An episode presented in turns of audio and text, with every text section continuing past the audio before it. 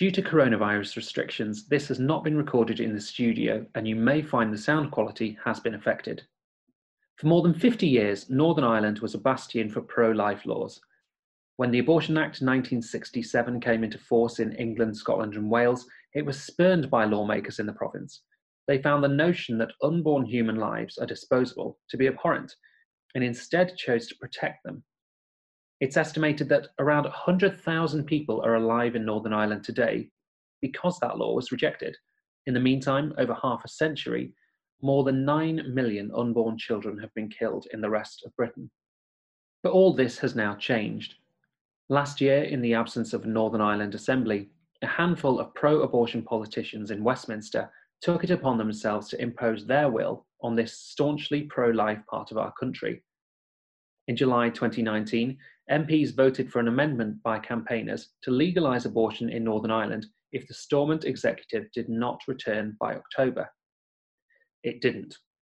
And from October until now, a set of guidelines were brought in to allow abortion until a new law could be introduced in full. But now the interim period is over.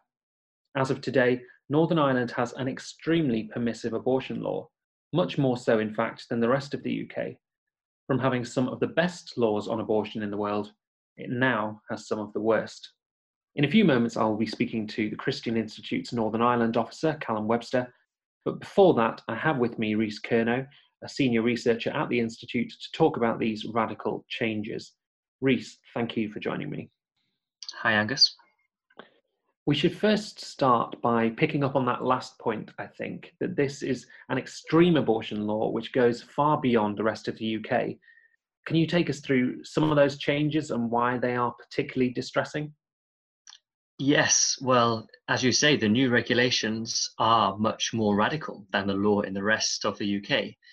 Um, in terms of time limits, for example, uh, the regulations mean that um, up to 12 weeks gestation, a woman can have an abortion for absolutely any and every reason. Uh, and this could even mean babies being aborted simply because of their sex. On top of that, the regulations legalise abortion up to 24 weeks if there's a risk to the mother's physical or mental health. In reality, when we talk about physical and mental health, that means pretty much anything, doesn't it?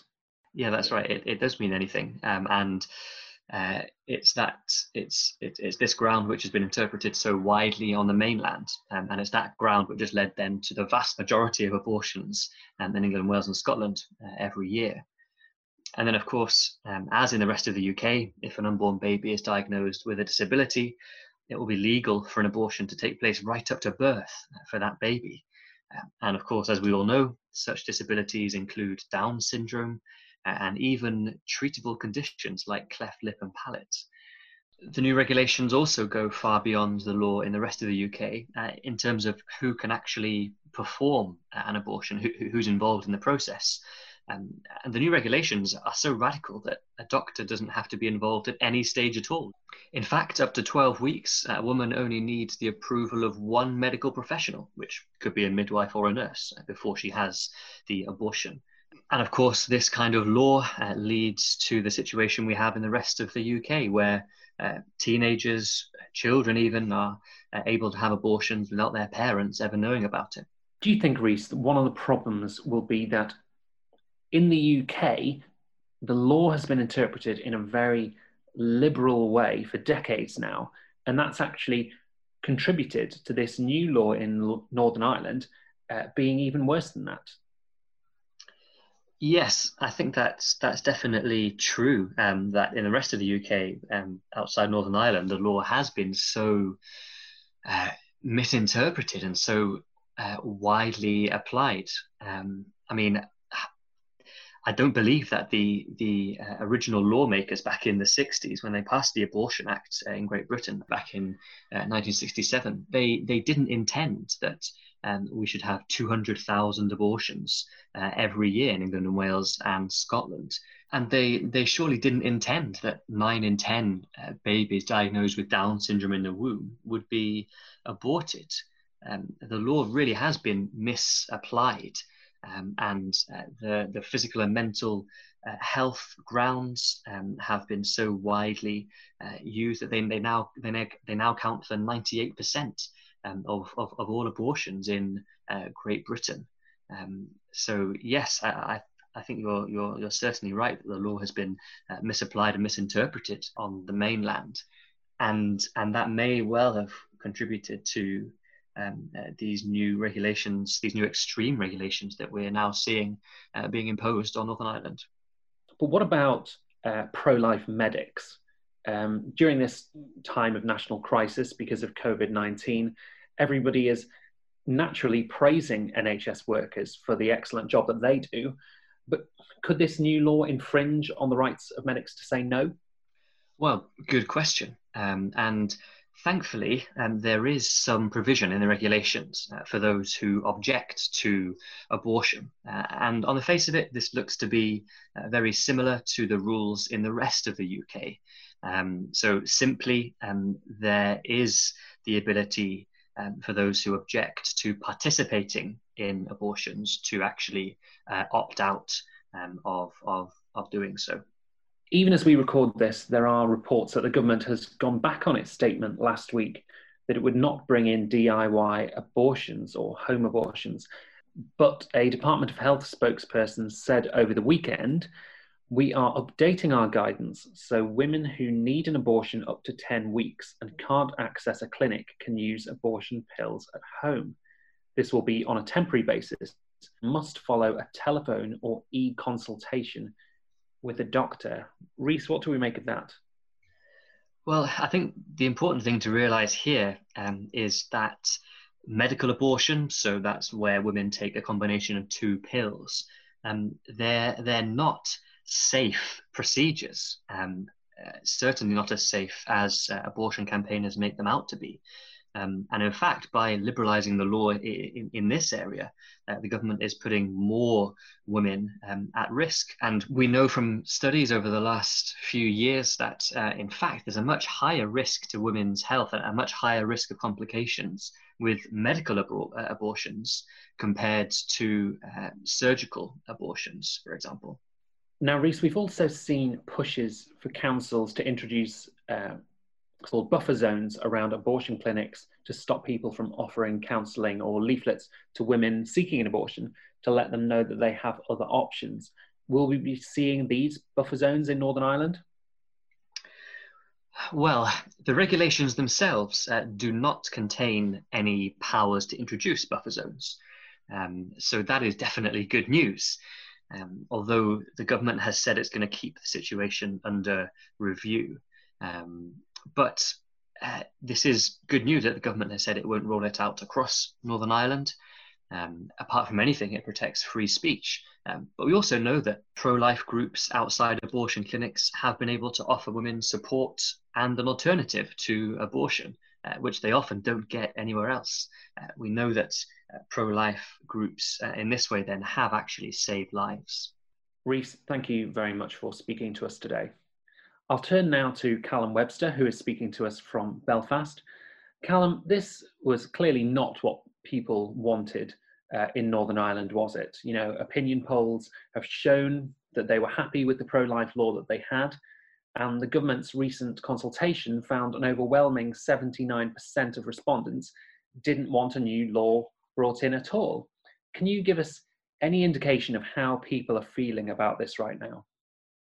Well, many people here in Northern Ireland are very, very angry about the changes that have been imposed. The consultation, as you rightly mentioned, received over 21,000 responses. Now, that's an overwhelming response for any government consultation. Most government consultations in Northern Ireland would only receive a couple of hundred responses routinely at the very most, but this has received over 21,000 responses. So that tells you about the level of feeling there is on the ground. And as has been noted, uh, over 79% of those 21,000 responses clearly stated that they were content with the law as it was and did not wish to see the law weakened in any way. Possibly others who responded felt similarly but did not state it explicitly. Uh, but nonetheless, there's a very clear strength of feeling, and the government has pressed on, uh, regardless in imposing those changes, taking not taking into account any of the comments that members of the public may. The, they may rightly ask the question why were they consulted uh, if the Secretary of State and the Northern Ireland office were so determined to go ahead with these regulations uh, in a very extreme form? Well, the issue of abortion was voted on in Stormont as recently as 2016, uh, and on that occasion, a strong majority voted against liberalising the law. Now, from comments made last week by a number of politicians in Northern Ireland when the changes were announced last week, there was a real sense that Westminster had very much overstepped its mark. Could you comment on that? Yeah, clearly the perception within political circles in Northern Ireland is that Westminster has uh, in, imposed a version of regulations that go far beyond anything that would have been approved of by locally elected politicians. You rightly mentioned the votes in Stormont in 2016, uh, when a clear majority of MLAs voted to uphold the existing legislative framework in the province. Uh, and it's also worth pointing out that in July of last year, when MPs voted on the uh, Stella Creasy's amendment to the Executive Formation Act, uh, all of the MPs from Northern Ireland who take their seats, all of them voted against these proposals. So it is clearly being brought into Northern Ireland at the behest of perhaps civil servants or certain politicians in a Westminster bubble, and they are determined to impose this here. And the fact that it was introduced uh, on the last day that Parliament was sitting before going into recess on a grounds of the COVID crisis is deeply, deeply disappointing. How can Christians in Northern Ireland uh, and across the UK more generally respond to this terrible news? Well, I think there have, has to be response at a number of different levels. Firstly, Christian believers ought to be praying for our nation. We're called to pray for the nation uh, in the Bible in First Timothy chapter 2 and elsewhere. And Christians ought to be praying that uh, the rulers of our nation would protect uh, the lives of our citizens, including our unborn neighbour. And perhaps it's a rebuke to us as Christians that maybe we have not been as diligent in praying for those in authority. Uh, and that's why we see some of those issues being passed and being introduced. There's also uh, a response at a public level. Uh, citizens across our nation expressing concerns can write to their MPs here in Northern Ireland, they can write to their MLAs, they can point out uh, that government has acted contrary to the wishes of the people. There is also opportunity for people to raise their views uh, with their own MP directly, so they can take uh, a look at the Christian Institute website and see how their MP voted on the issue in July past, whether that's within Northern Ireland or outside of it, and they can speak to their MP about that, particularly if their MP voted against uh, the, the wishes of the Northern Ireland public and against the democratically elected politicians from this province. So there's opportunity at different levels to challenge it. There's also opportunity to raise uh, the importance of defending our unborn neighbour in our churches. Uh, people can make other members of their congregation aware of what is happening uh, and can highlight the issue. They can become involved in pro life work uh, and in seeking to provide pregnancy crisis counselling and support uh, for women who are in situations of unplanned pregnancies. Callum, thank you again for your time. Uh, that was very helpful. and thank you again to everyone who has taken the time to listen to us today. Please do join with us at the Institute in praying that our nation would once more value the lives of the unborn. Goodbye.